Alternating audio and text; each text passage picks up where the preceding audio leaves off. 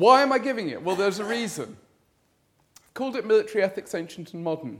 And there are two inspirations behind this lecture, which very much come together. The first of those is the experience, for many years at St Anne's, of teaching Virgil's Aeneid, the greatest work of Latin literature, to my students. And in particular, in our final tutorial, when we discuss the extremely controversial ending to the poem, which we will look at in a moment, Aeneas' slaying of the Latin warrior Turnus. My attempt to make them think about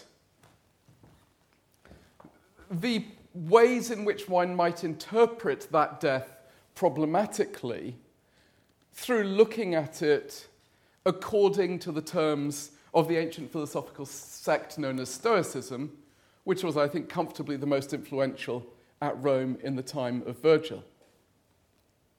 And very often, the students might actually feel that so systematic an application of a philosophical system to the interpretation of a literary text somehow was unreal. It took them out of the human realities of warfare.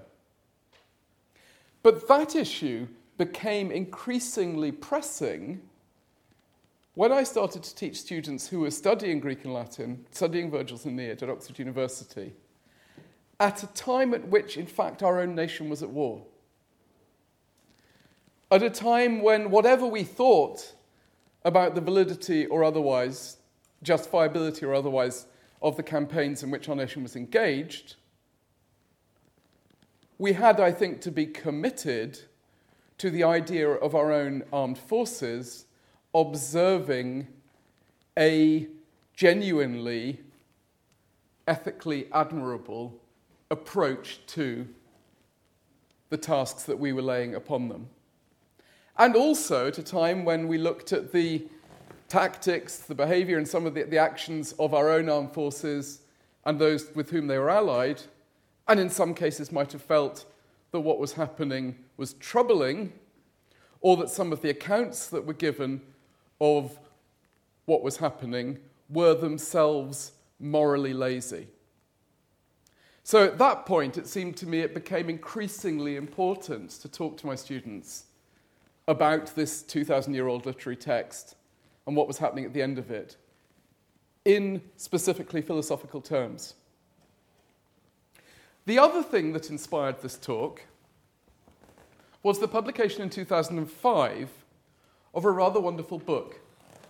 And I have referred you to that book at the back of the handout, along with various other works, some of which are more and some of which are less relevant to this topic, but all of which are unified by the fact that I love them dearly. Um, now, that work is called Stoic Warriors, and its author is Professor Nancy Sherman, who is a professor of ethics at Georgetown University in Washington. And as you'll be aware, Georgetown University is just in outside Washington, D C, and one of its great strengths is indeed its foreign service program. So it has a record of training the American State Department elite over the years. But what happened to Nancy Sherman was that she was brought into, very much as a non-military liberal outsider, she was brought into the U S Naval Academy at Annapolis. Initially, in order to advise on their response to a scandal that had engulfed Annapolis to do with cheating by trainees, students, in an engineering exam. But latterly, she was brought in as their first distinguished visiting professor of ethics. And so what she then did was to, two things really. One was to take trainee American naval officers who had previously had access to courses on leadership, but not, to ac- not access to courses on ethics, and to take those trainee officers through a course on some of the great systems of ancient and modern ethical thought. At the same time, she also started to converse with those who were engaged more broadly in their training as military officers. And after that, in fact, to conduct a series of interviews with current and serving British and American military personnel. And what came out of her experience is twofold. The first half of this was that when she taught these military personnel about ethics, the one philosophical system, more than any other, which left them with the feeling that it spoke to their concerns, their preoccupations, where they felt that they had come home, was in fact ancient Stoicism. So this originally Hellenistic Greek philosophical school, tremendously important at Rome with the Roman elite, still had the power to address the concerns of military personnel in the modern world, and indeed felt more contemporary to them than many another that they were looking at. The second thing that came of this was that as she began to interview some of the people who taught them, or some other military personnel who had found themselves in the acutely stressful situations in which we put our soldiers when we send them out to fight, she became increasingly aware of the intense moral seriousness with, that, with which the people she spoke to had gone about their tasks, whether training or actually fighting, and the degree to which, in fact, the ways in which they thought about their work and the lessons that they were trying to give to their pupils, their trainees, again reflected the preoccupations of ancient Stoicism. And this is the origin of Stoic Warriors. I think she then calls it the ancient origins of the military mind. And I would recommend it to you very, very strongly as a work that can not only set out for you some of the basic tenets of Stoicism, but also interweaves that with fascinating and very, very moving interviews with people who have actually served in the armed forces. Now, often, when I talk to people about these issues, particularly when I talk to school children about these issues, I in fact confirm that when I was their age, seventeen, eighteen, the last thing I would possibly have wanted to do would have been to serve in the armed forces. It was something of which I had very little knowledge, as I felt, or enthusiasm. So, of course, needless to say, I have never served. At the same time, however, my dear father, who paid his way through university at a time of great family hardship, the University of Edmonton, by serving in the Canadian military throughout his summers, and who very nearly ended up being sent to Korea. Um, My father, I should say, is about my own height and uh, does not really look like a killing machine. uh, he nevertheless had retained from his periods of military service a great respect for that experience and for the people he'd worked with, served with.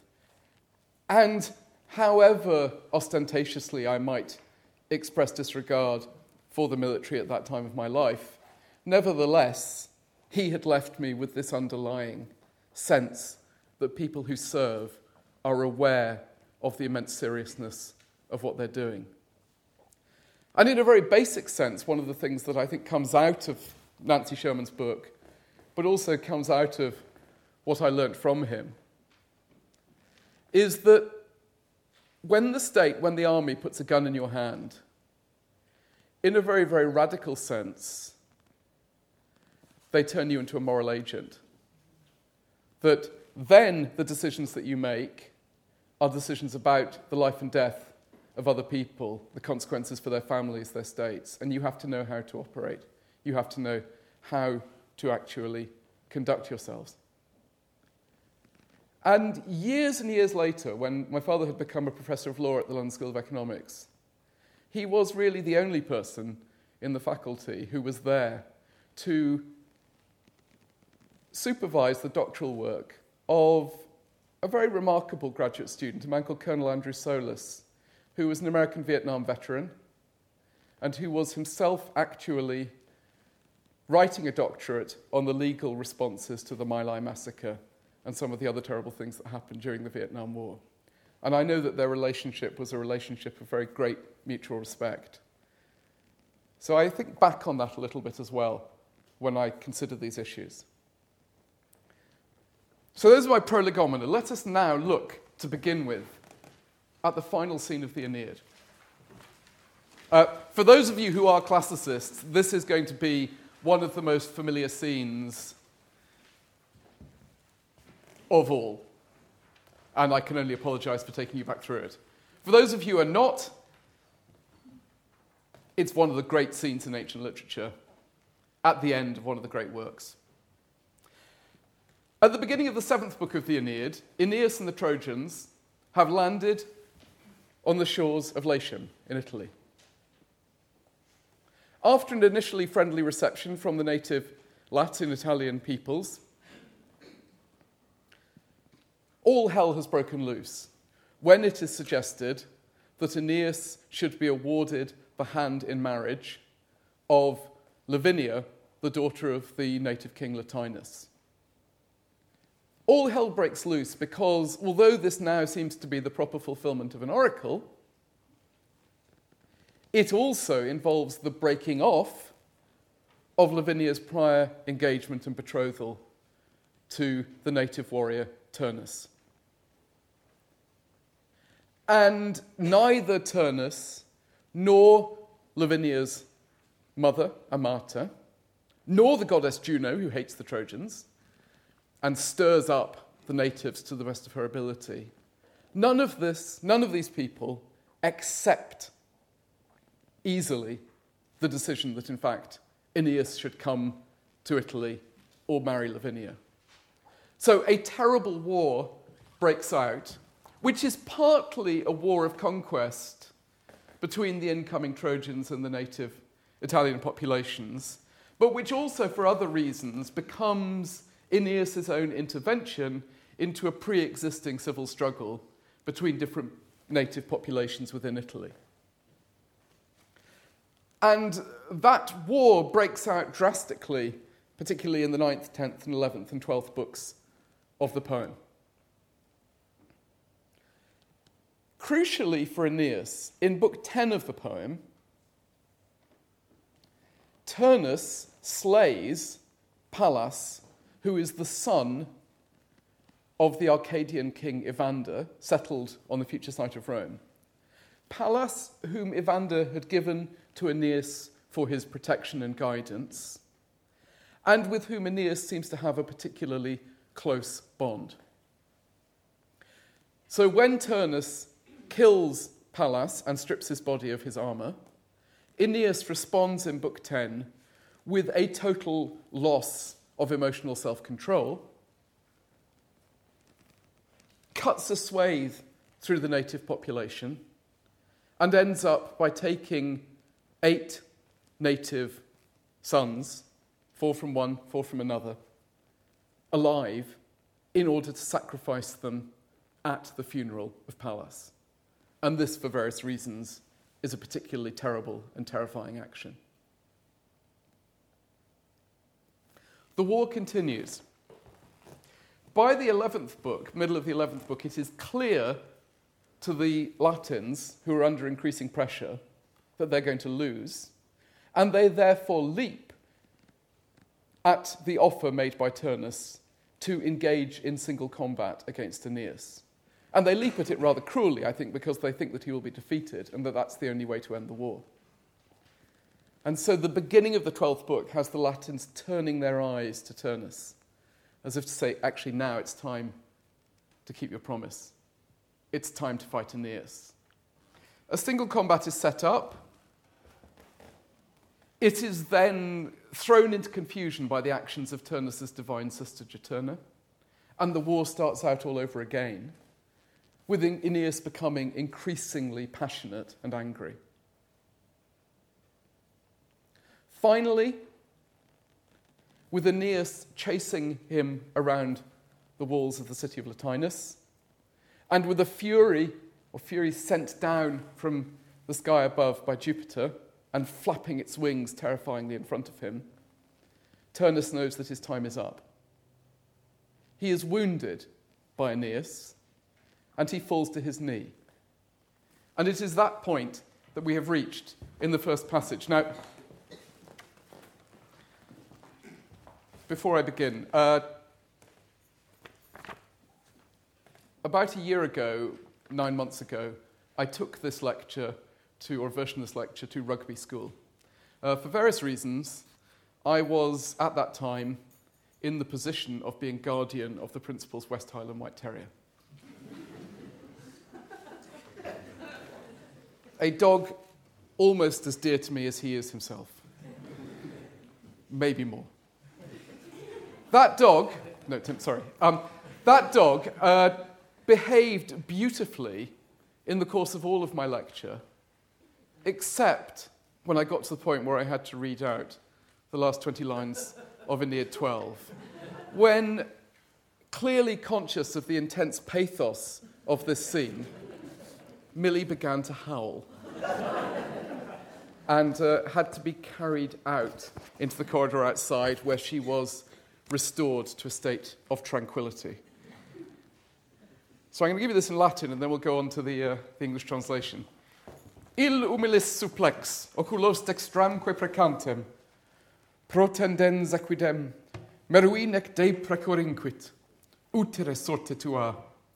Miserii te sequa parentis, tangere cura potest oro, fuit et tibitalis, Anchises genitor, dauni miserere senectae.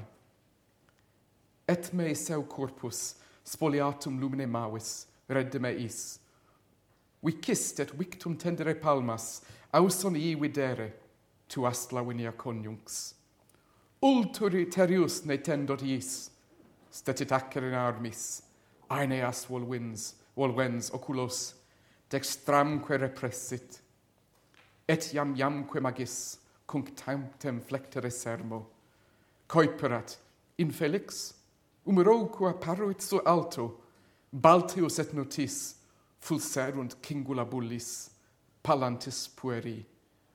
Victumquem vulnere Turnus, straurat atcum eris, inimico insigne gerebat. Illoculis postquam saevi monumenta doloris, ex suias quausit, furis accensus et ira, terribilis, tunc, spoliis undute meorum, ei repiare mihi. Pallas toc vulnere Pallas, immulat et poenam, scelerat ex sanguine sumit. Octicens fer adverso sub pectore condit, fervidus, astili solvuntur frigere membra, vitaque cum gemitu, fugit indignata sub umbras. He, humble and a suppliant, that's Turnus, stretching forth his eyes and his right hand in prayer, said, I have indeed earned this, and do not beg you otherwise. Decide how to use your fortune. If any care for a wretched father can touch you, I beg, you too had such a father in Anchises, that you take pity on the old age of Daunus, that's to say Turnus' father, and restore me alive, or if you prefer, as a corpse, despoiled of the light, to my family. You have won, and the Ausonians have seen me defeated. Stretch forth my palms. Lavinia is your wife. Press no further in hatred. Aeneas stood, fierce in his arms, rolling his eyes, and held back his right hand. And now evermore Turnus' words had begun to sway him as he hesitated. When on top of his shoulder he caught sight of the unhappy sword belt, and its bindings shone with the familiar discs of the boy Pallas, whom Turnus had laid low, overcome by a mighty wound. And now he, Turnus, was wearing the enemy's decoration on his shoulders. Aeneas, after he had drunk down with his eyes the reminders of his savage pain and the spoils, on fire with fury and terrible in his anger, he said, "Are you dressed in the spoils of my people to be snatched from me?" With this wound, Pallas, Pallas sacrifices you and exacts punishment from your wicked blood. Speaking this word, seething, he buried the sword in his enemy's breast. Turnus's limbs grew slack in chill, and with a groan, his life fled, complaining to the shades.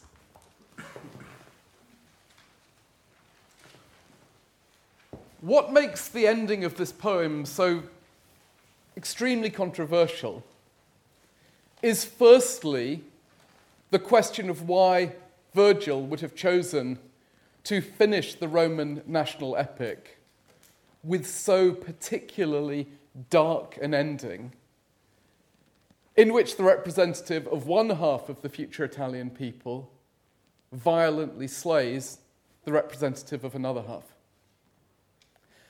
The other thing that makes it controversial is the ethical question of whether or not it is right or necessary for Aeneas to kill Turnus. And this is an ethical problem which is indeed posed already for us, some of the terms of that problem, by the poem itself within the sixth book of the poem. And this again is one of the most famous lines of all the Aeneid. If you look to the third page of my handout,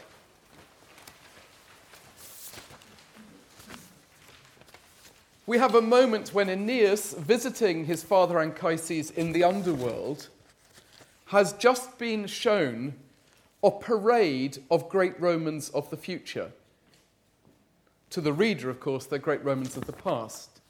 And the reader will be aware, and it creeps through and shows through in many of the ways that Anchises describes these people, that these are many men who actually at different p- times found themselves wrestling with extremely difficult ethical problems, and in many cases who chose the wrong, the more brutal solution.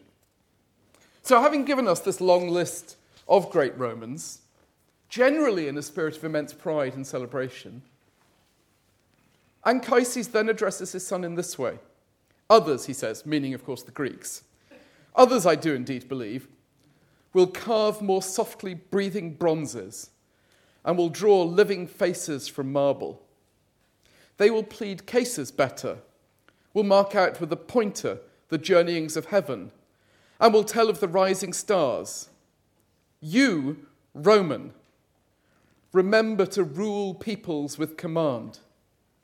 These will be your arts: to impose custom upon peace, to spare the subject, and to war down the proud." Say a couple of things about these lines. The last three lines of those in particular are lines that you will see in very, very many public monuments in Italy of the fascist period. Mussolini was particularly enthusiastic about them. More importantly here, Aeneas is for the first time in this poem being called a Roman. Up till now he's been a Trojan or a Phrygian. In speech to him or by him in the whole of the first five books of the Aeneid, once has there been a reference to the Roman land, never to the city of Rome or the Roman people. So it's not as if it's a concept that's been very regularly brought out in speeches to him during the poem. Moreover, he will never, in fact, found the city of Rome. That will be done generations later by Romulus. He will simply, by his victories, make it possible for that city to be founded later on. But now, at this point, his identity is merging with the identity of all of those future Romans to come, including his Roman readers. And he is being told what he, as a Roman, needs to do. And the arts of the Roman are the arts of warfare, conquest, and empire. But their obligations within that are, yes, to war down the proud, but also to impose custom on peace. In other words, to create an empire of which we can be proud, an empire which is beneficial to those who are part of it, and also to spare the conquered. And therefore, the question that arises at the end of the Aeneid is this. For certain, at various points in Books seven to twelve, Turnus has been seen as one of the proud, superbus. He has been, however, quite comprehensively warred down. He has stretched forth his hand, crucial gesture, and confessed defeat. So is he now one of the subjects? Is it now Aeneas' obligation as a Roman to spare him? If it is, then we have to admit that Aeneas fails, that he fails to meet his Roman duty. And this is where the, prob- the Stoicism comes into it. This is the crucial point here. How and why does he fail? Let me take you back to that passage. You'll notice two things, I hope. When Turnus stretches out his hand and pleads with Aeneas either to return him alive or dead to his father, he does so in attempt to move him to pity. Okay? He uses the verb miserere, take pity on my father Daunus. Bear that in mind.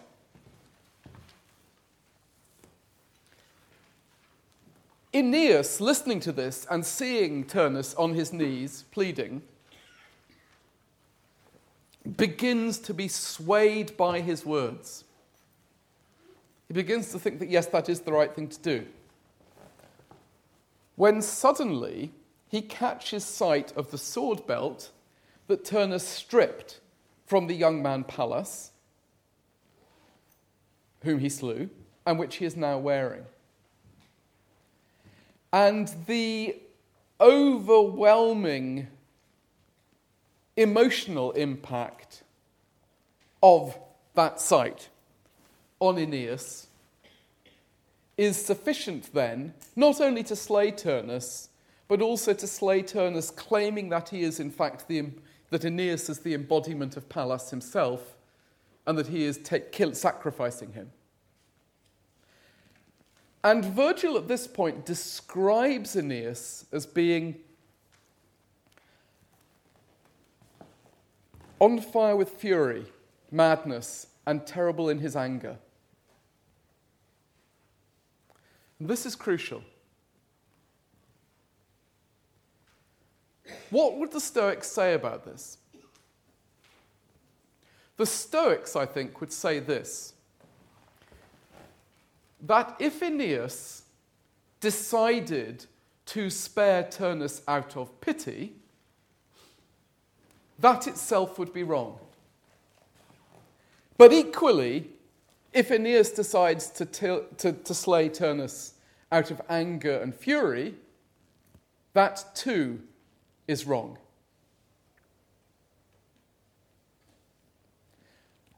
Why? The reason why is this. The Stoics regard the touchstone of all moral decision-making as being the promotion of virtue, or adherence to virtue. And they regard any emotion, what they call a pathos, as being something that will overwhelm our ability to decide correctly what is virtuous. Because the Stoics believe that the world is instinct with reason, and that what we have to do is apply our reason, our, our ratio, in order to make virtuous decisions. All of these emotions, they think about very, very interestingly indeed. And they make two very striking claims about them. The first of these claims, and this is one that actually moral philosophy, modern moral philosophy has come back to quite considerably, is that emotions are not things that happen to us, and emotions are not simply wild, crazy things that have nothing to do with reason. They believe that emotions are essentially judgments, that they are what they call cog- what people now call cognitive. But they further believe that what characterizes all of these passions, these emotions, is that they are false judgments, erroneous judgments. So they then divide all of the great passions into four subheadings. And this will be clear, for instance, from the third item and beyond on the handout. Those four subheadings, the four, let us say, generic passions, are on the one hand the present passions of pleasure and pain, and the prospective passions, on the other hand, of fear and desire.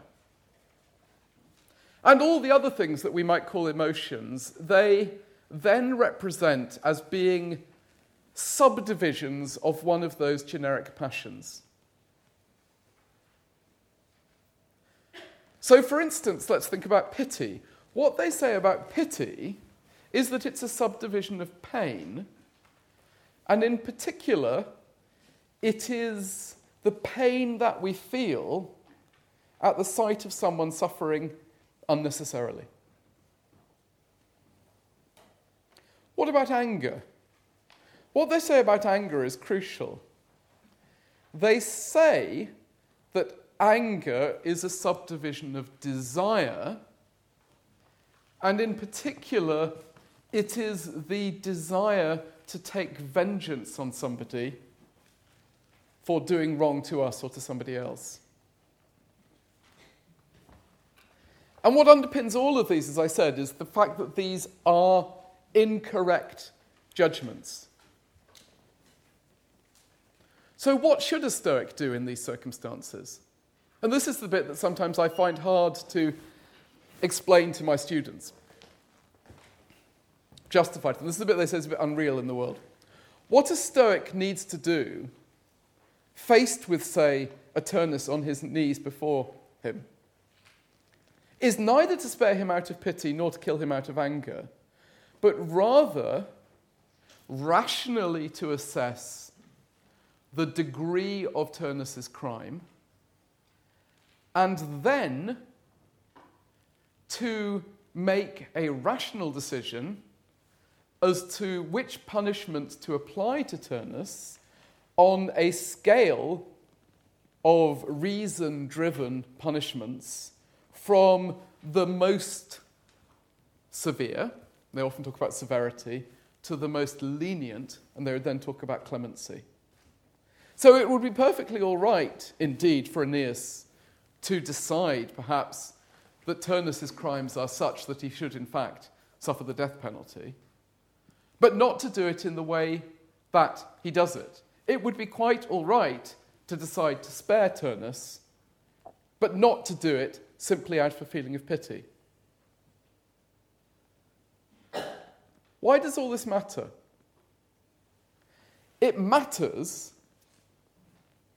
because when we put people in the line of fire, when we put them in combat situations, we put them in intensely stressful situations, but where we also equip them to do untold harm and untold wrong unless they actually act rationally and morally.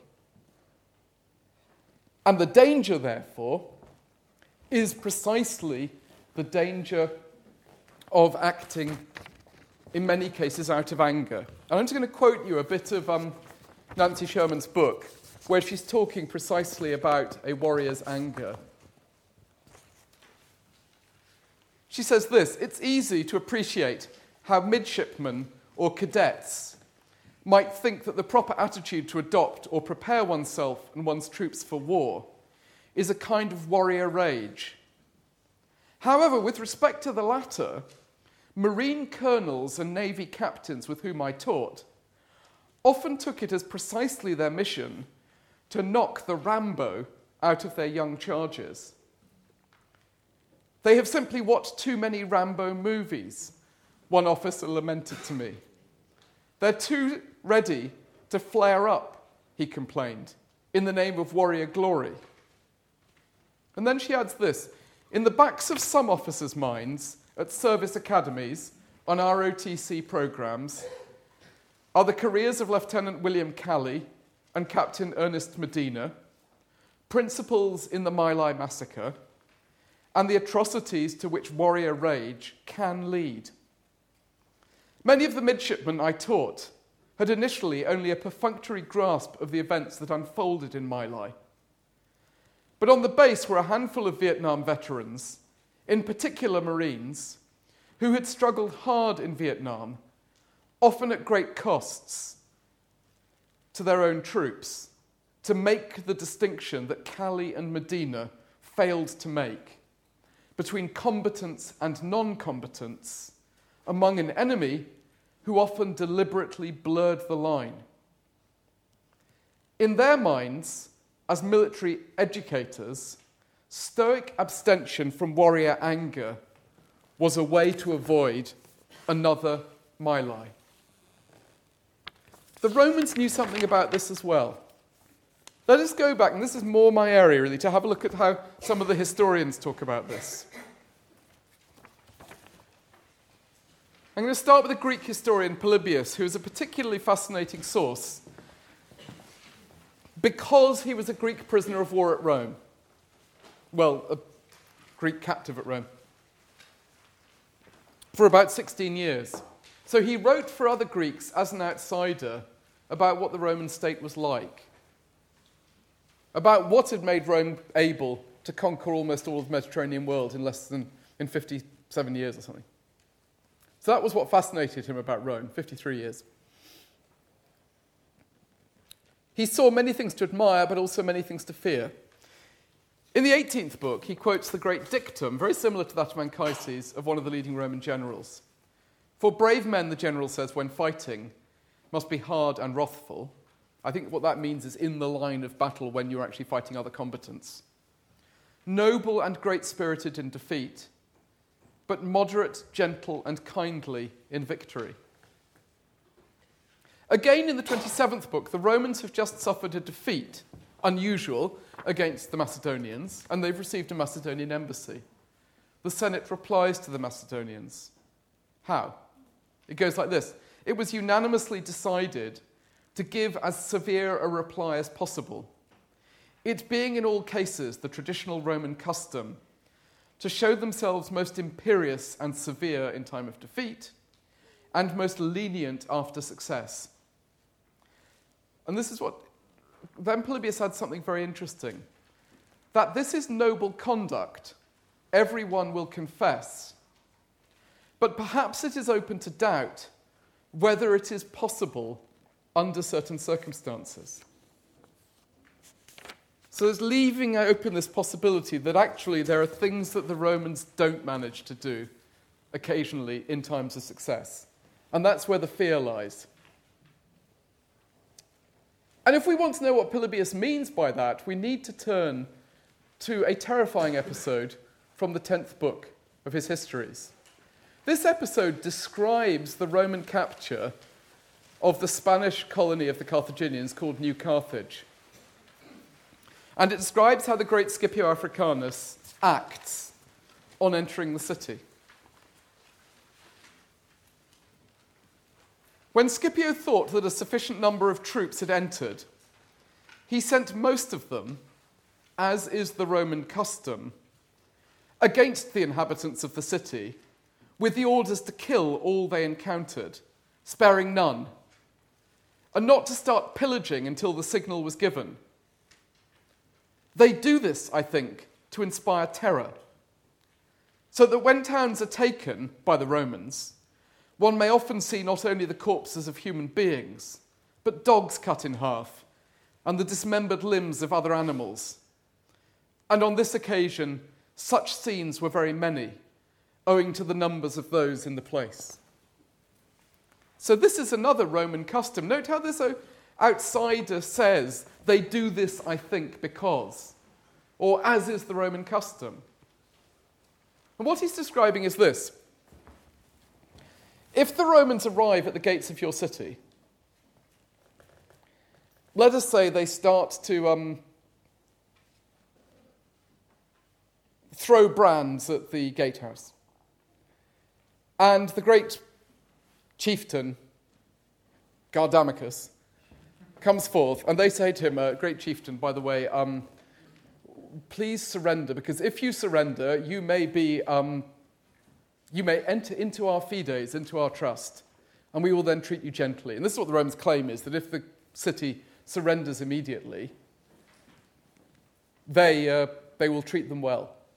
If, on the other hand, that chieftain has a degree of pride and actually quite likes the gatehouse and the rest of the college and doesn't want to surrender to the Romans and makes them take the time to sack his city, all bets are off. Then you become what they call an urbs capta, or a captured city. And the slaughter that erupts at the time of the capture of the city is terrible. And to Polybius, there is a purpose to this. It is there to intimidate. Soon as, and it's a tactic. As soon as you get in, kill all left, right, and centre until someone blows a whistle and says, start pillaging instead. And what I would add to that is that when Romans think about their own conduct, when they think about what happens precisely at the moment that a city is captured, they routinely, well, routinely is pushing it, but regularly describe what happens in terms of the anger of the troops who have conducted the siege and what they do. And I've given you a couple of examples of this from Livy. Livy, I should say, draws very heavily on Polybius, though he does try and clean things up a bit for the Romans, so not as much sneaks through as one would like. But this is his description of the siege of Syracuse in two hundred twelve. Syracuse is captured. The city was given over to the soldiers to plunder, guards being first assigned to the houses of the men who had been inside the Roman lines. And then he adds, while many shameful examples of anger and many of greed were being given. And then he goes on to describe the killing of Archimedes. Many shameful examples of anger and of greed. Again, in Book twenty-eight, again from the Second Punic War, describing the capture of the city of Iliturgi, in Spain. From there, they dashed down with a shout in the city, into the city already captured by the Romans. It was then in truth evident that the city had been attacked out of anger and hatred, ira and odium. Terrible things follow. No one thought of taking men alive. No one thought of booty, although every place was open for plunder.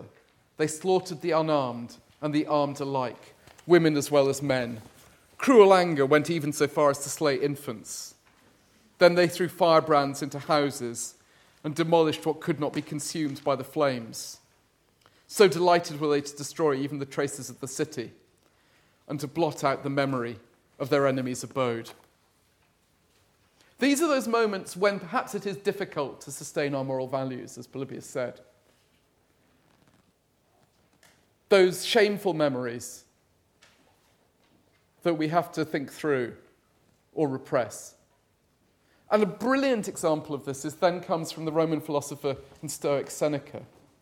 He is narrating an episode from one of the most terrible of Rome's almost generational bouts of civil war in the first century B C, what's called the Social War. Um, not because there were lots of parties involved, but because, because Rome fought against their allies, the Socii. And in this case, the Romans fighting against the Socii have captured the city of Grumentum. And this is actually, the, the main story he's telling here is of two slaves who value their mistress. So at the time of the capture of the city, they rush her out of the city, claiming that she's a villain and that they mean to punish her.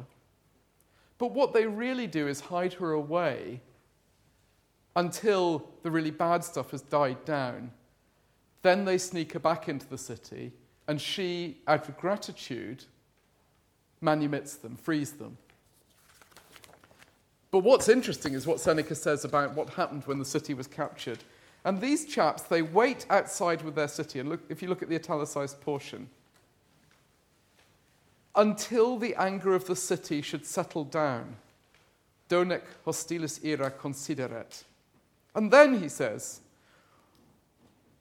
later, when the soldiers quickly glutted, it's like an appetite, returns to Roman customs, ad mores Romanos redit. They then, the slaves, returned to theirs, brought the mistress back in, and saved her. The problem is this, and we know this now from Polybius. The mores Romani, the Roman customs he's talking about there, are the same as the Roman arts, the artes Romani, that Anchises has talked about in Book six. They are the arts of warring down the proud and then sparing the captured, or sparing the subject peoples. The problem is that there's another set of Roman arts, of military tactics, which is precisely when you capture a city, to kill everybody in sight, instill terror, and then get on with plundering. And they are, in a sense, let us say, good Rome and bad Rome. But they're both Roman arts. And what the Roman general has to do, if we think through this in Stoic terms, if we think through these just in terms of what these Roman arts are, is in an incredibly pressurized situation. Not only himself to think through what those Roman arts are, what the moral values are that their empire encodes, clings to, but also find a way of communicating that to his own troops. And that's what Nancy Sherman's talking about when she talks about what the colonels and marine officers talking to their ratings had to try and explain. And I've la- closed this lecture, your handout, with a famous example of precisely this attempt to communicate very similar moral lessons by a man who'd been through university to a group of squaddies who, although they probably didn't have many G C S Es to rub together between them, he nevertheless treated as being capable of receiving, thinking through, and putting into practice crucial moral instruction. And this is the speech that many of you will know from Colonel Tim Collins leading his troops into the invasion of Iraq in two thousand three. We go to liberate, not to conquer. We will not only fly our flags in their country, we are entering Iraq to free a people, and the only flag which will be flown in that ancient land is their own. Show respect for them. There were some who are alive at this moment who will not be alive shortly. Those who do not wish to go on that journey, we will not send. As for the others, I expect you to rock their world. Wipe them out if that is what they choose. But if you are ferocious in battle, remember to be magnanimous in victory. Iraq is steeped in history. It is the site of the Garden of Eden, of the Great Flood and the birthplace of Abraham. Tread lightly there. You will see things that no man could pay to see, and you will have to go a long way to find a more decent, generous, and upright people than the Iraqis. You will be embarrassed by their hospitality, even though they have nothing. Don't treat them as refugees, for they are in their own country. Their children will be poor in years to come. They will know that the light of liberation in their lives was brought by you. If there are casualties of war, then remember that they that when they woke up and got dressed in the morning, they did not plan to die this day. Allow them dignity in death, bury them properly, and mark their graves. It is my foremost intention to bring every single one of you out alive. But there may be people among us who will not see the end of this campaign. We will put them in their sleeping bags and send them back. There will be no time for sorrow. The enemy should be in no doubt that we are his nemesis and that we are bringing about his rightful destruction. There are many regional commanders who have stains on their souls, and they are stoking the fires of hell for Saddam. He and his forces will be destroyed by this coalition for what they have done. As they die, they will know their deeds have brought them to this place. Show them no pity. It is a big step, he adds, to take another human life. It is not to be done lightly. I know of men who have taken life needlessly in other conflicts. I can assure you they live with the mark of Cain upon them.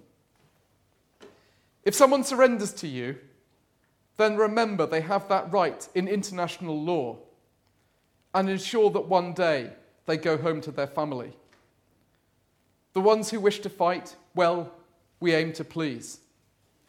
If someone surrenders to you, sorry, if you have, if you harm the regiment or its history by over-enthusiasm in killing or in cowardice, know it is your family who will suffer. You will be shunned unless your conduct is of the highest, for your deeds will follow you down through history. We will bring shame on neither our uniform or our nation. Now, I do not know whether Colonel Tim Collins and his education in Northern Ireland and at Queen's University Belfast had access to or did not to the Roman writers and to the, the people that we've been looking at today. It's perfectly clear from his writing that he knows a fair amount about the Old Testament. But it is striking, at least, the degree to which the values that he is trying to communicate to his troops and the values that Nancy Sherman is trying to communicate to those she teaches are the same as the values that the Roman Stoics tried to communicate to their generation. And whatever we think about the rights and wrongs of the invasion of Iraq or any other nation, we must at least be glad that we have people serving us, commanding our troops, who are themselves determined to communicate those moral values to those who serve under them, and to ensure that when they fight, and as they fight, they do not bring shame upon us. Thank you very much.